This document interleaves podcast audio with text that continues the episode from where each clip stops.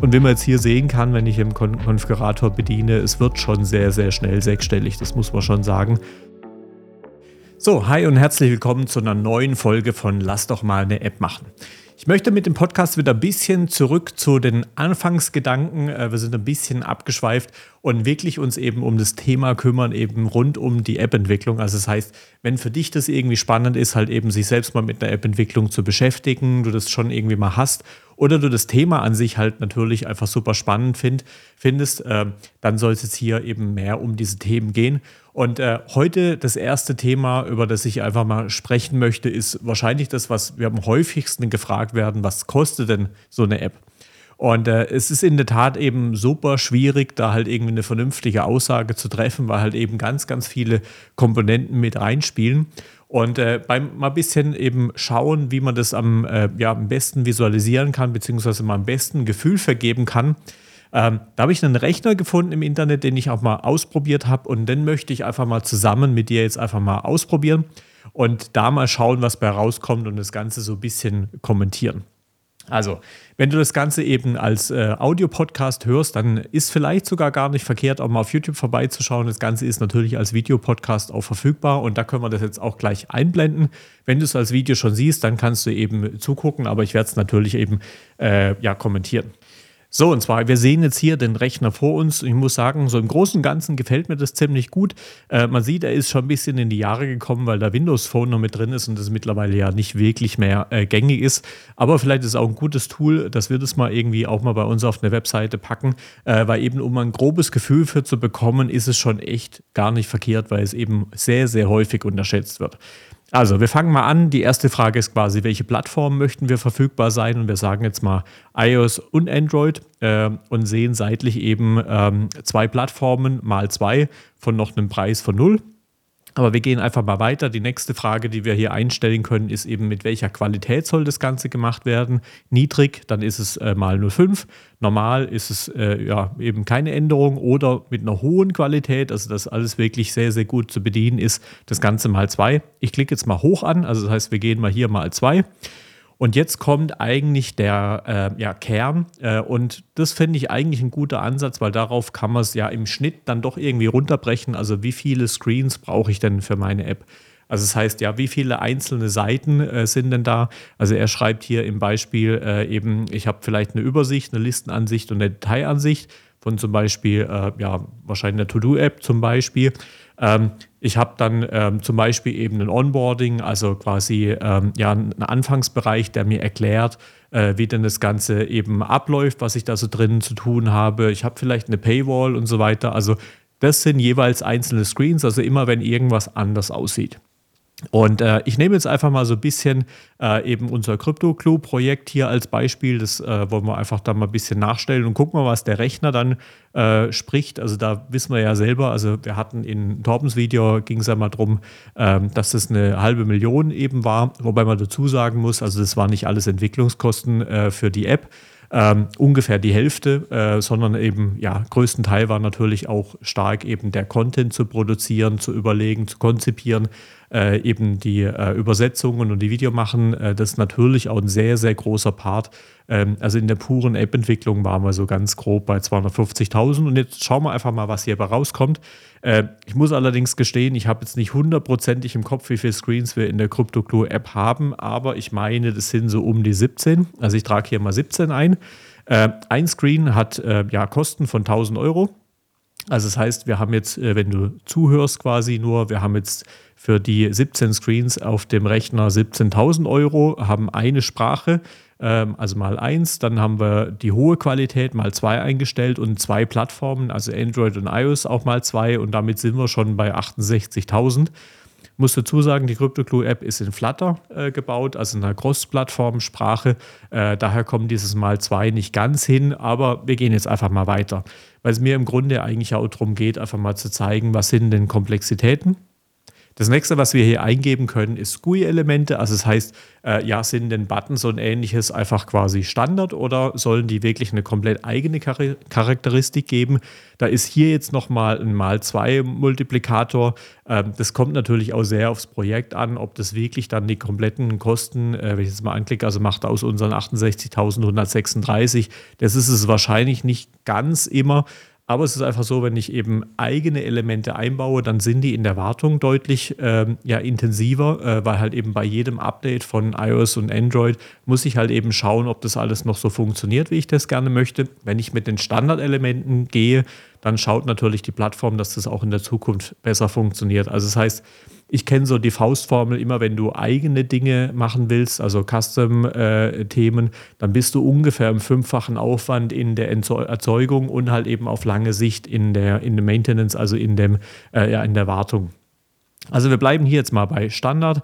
Äh, bei CryptoClue ist es auch so, wir sind da relativ stark an Standardelementen und haben halt eigene Illustrationen drin, was aber in diesem Fragebogen gar nicht drin ist. Aber gucken wir mal, wo wir hinkommen. Gerätetypen, äh, ein Gerätetyp oder die Auswahl Smartphone und Tablet. Wir sind hier bei Smartphone und Tablet, was auch wieder einen Multiplikator von 1,5 macht. Jetzt sind wir mittlerweile bei 102.000. Ähm, nächste Frage ist dann Bildschirmformat, Einformat oder Hoch- und Querformat. Ähm, wir sind jetzt hier bei CryptoClue eigentlich immer im Hochformat, außer ähm, ich bin quasi im Videoplayer. Also von dem her bleiben wir mal bei Einformat. Sicherheit ist der nächste Punkt. Da kann ich jetzt wählen zwischen normal und erhöht. Bei erhöht ist auch wieder 1,3. Ähm, da sind wir, äh, den Weg sind wir gegangen. Dann haben wir unterstützte Betriebssystemversionen, also wie weit sind wir abwärtskompatibel nach hinten. Äh, da kann ich jetzt hier auswählen eine. Also Stand heute zum Beispiel ist iOS 16 gerade draußen. Und wenn ich jetzt hier sagen würde, eine äh, Version nach hinten, dann würde quasi die App ab der Version 15 laufen, äh, also 15 und 16. Ähm, da ist jetzt hier ein Faktor von 0,7. Also das macht die Welt ziemlich einfach, wenn man nicht weit nach hinten gehen muss.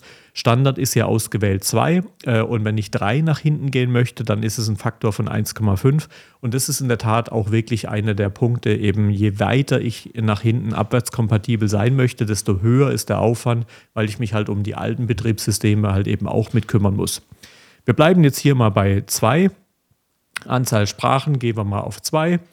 Ähm, da kommt jetzt hier äh, bei zwei Sprachen ist ein Faktor von 1,1 jetzt äh, draus geworden. Äh, wir müssen natürlich ein Deployment in den App Store machen. Also das heißt, die App, die wir bauen, muss am Schluss in den Store. Da waren auch wir für zuständig. Ähm, dann ähm, haben wir als nächstes äh, in der Payments ist hier mit 5000 Euro drin. Ähm, das würde ich sogar in der Tat teilweise höher schätzen. Also es kommt ein bisschen drauf an, wie man das Ganze halt eben macht. Aber wir gehen es jetzt einfach mal hier durch. Äh, Statistiken brauchen wir natürlich, dass wir halt eben auch wissen, was denn, welche Inhalte von den, äh, ja, von den Mitgliedern quasi konsumiert wird, wo es spannend ist, halt eben zukünftig nochmal weitere Inhalte reinzumachen. Ähm, ja, dann haben wir eine Datenbank, das klicke ich mal noch mit an. Wir haben Schnittstellen zu einem Server zu integrieren und äh, Audio und Video abspielen. So, das müsste eigentlich genau hier in diesem Konfigurator das gewesen sein. Und wir haben jetzt hier in Summe 286.300 drunter steht Schweizer Franken, Euro oder US-Dollar. Also es ist relativ frei. Also man sieht an vielen Stellen, das ist wirklich mal halt eben, um einen Indikator zu bekommen, weil es natürlich sehr, sehr unterschiedlich ist, je nachdem, was ich denn da genau machen möchte.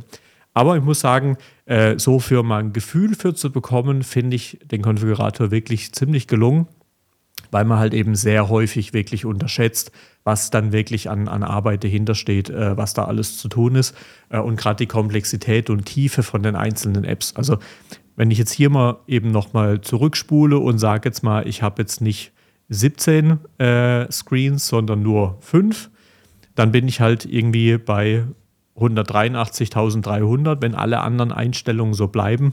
Ähm, also auch da, man sieht wirklich, dass halt eben in der App-Entwicklung ein gewisses Maß oder eine gewisse Größe habe ich eigentlich immer, zumindest, also gerade wenn die Payment-Geschichten und so weiter halt alles mit drin ist, dann ist es schon ein bisschen äh, ein aufwendiges Thema, weil unterm Strich natürlich, es ist keine Stangensoftware, sondern ähm, Apps sind eigentlich immer Individualentwicklungen, weil ich mache ja im Grunde eine Entwicklung, äh, gehe ich ja an, weil mir eben genau dieses Produkt am Markt halt noch nicht ist ist jetzt selten, dass man irgendwie mit irgendwas, was exakt das Gleiche nochmal macht, äh, ja halt eben startet. Und selbst da wird es einem nichts bringen, weil die andere Firma, die eben schon auf dem Markt ist, die gibt ja ihren Code nicht her. Also das heißt, ich müsste es nochmal nachbauen.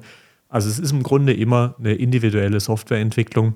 Und äh, da ist es natürlich dann schon, da läppert sich dann halt schon zusammen. Weil unterm Strich so ein Prozess geht eigentlich äh, ja immer so vor, dass ich halt eben zum einen habe ich Konzepte, also ich muss immer erstmal, je nachdem was es ist, eben äh, einfach mal gewisse Zeit investieren, um die, die Logik von dem kompletten Ding einmal durchzugehen. Also wie navigiert da Nutzer durch, was möchte ich denn alles anbieten. Dann muss ich natürlich ein User Interface überlegen, also das heißt, wie soll das denn später dann aussehen? Und schlussendlich muss natürlich alles noch programmiert werden auf den Geräten, im Backend, mit den Schnittstellen. Ähm, also dass das Ganze halt eben ja wirklich auch mit dem, mit dem Server kommunizieren kann. Und das sind halt ruckzuck, sind da irgendwie ein paar Tage beieinander. Und ähm, ja, also bei uns ist es eigentlich so, dass wir meistens den Leuten mitgeben, dass so unter 50.000 ist es eigentlich eher unrealistisch, wirklich irgendein Projekt eben zu starten, weil halt doch meistens das auch mit einer gewissen Komplexität mit hat. Und wie man jetzt hier sehen kann, wenn ich im Konfigurator bediene, es wird schon sehr, sehr schnell sechsstellig, das muss man schon sagen. Äh, und da ist gerade deswegen auch so ein MVP-Ansatz eben ganz spannend, dass ich am Anfang mir halt wirklich mal überlege, was brauche ich denn exakt äh, und am wenigsten, also was ist das kleinste Produkt, das am Markt funktionieren kann, um das einmal zu vertesten, um gerade diese Anfangskosten halt eben auch möglichst klein zu halten. Gerne können wir da jetzt auch wirklich mal ein bisschen, sag mal, eine kleine Serie draus machen, dass wir einfach mal die einzelnen Schritte mal eben beleuchten, weil wie gesagt, ich möchte eigentlich jetzt hier äh, einfach wieder ein bisschen stärker in äh, dem Bereich, wo es wirklich um äh, App-Entwicklung geht, also um eine App machen, also dich da einfach mal mitnehmen, an was muss man da so alles denken. Und da glaube ich, war das eine sehr, sehr gute Einführungsfrage quasi, weil das eine der Fragen ist, die ich halt eben sehr, sehr häufig gestellt bekomme. Mich würde es aber extrem interessieren, wenn du da einfach mal ein bisschen Feedback geben kannst, äh, ob die Richtung dir gefällt, weil grundsätzlich, ganz klar muss man sagen, den Podcast mache ich ja nicht nur für mich, äh, mir macht es Spaß, äh, aber unterm Strich sollst du ja was mitnehmen können. Und äh, wenn ich hier Content baue, den wenig interessiert, dann macht das natürlich wenig Sinn. Also von dem her, gib mir gerne mal Feedback. Am einfachsten einfach auf Instagram unter Kai der App Guy schreiben. So, und vom Main-Thema jetzt des heutigen Podcasts einfach nochmal in die zweite Kategorie. Da hatte ich ja beim letzten Mal schon gesagt, wir machen jetzt im Grunde immer nochmal eine kurze Vorstellung äh, vom Reel, was in den letzten sieben Tagen eben ja, den meisten Traffic bekommen hat, was am spannendsten von euch war. Und dieses Mal war das eben Dokumente einfach scannen, äh, hat gute 200.000 Abrufe, also scheint sehr, sehr spannend zu sein. Falls du es noch nicht gesehen hast, schau am besten einfach mal auf Instagram oder auf YouTube vorbei, ist beiden mit drin. Im Prinzip geht es einfach darum, dass ich halt eben auf iOS super einfach mit der äh, Notizen-App eben Dokumente scannen kann. Ich brauche da gar keine zusätzlichen Apps und kann das Ganze dann eben als PDF speichern. Also schau es dir mal an und gib mir auf jeden Fall mal Feedback, äh, ob die Richtung von dem Podcast dir gut gefällt. Und dann würde ich sagen, hören und sehen wir uns in der nächsten Woche. Lasst es gut gehen, schöne Woche. Bis dann. Ciao, ciao.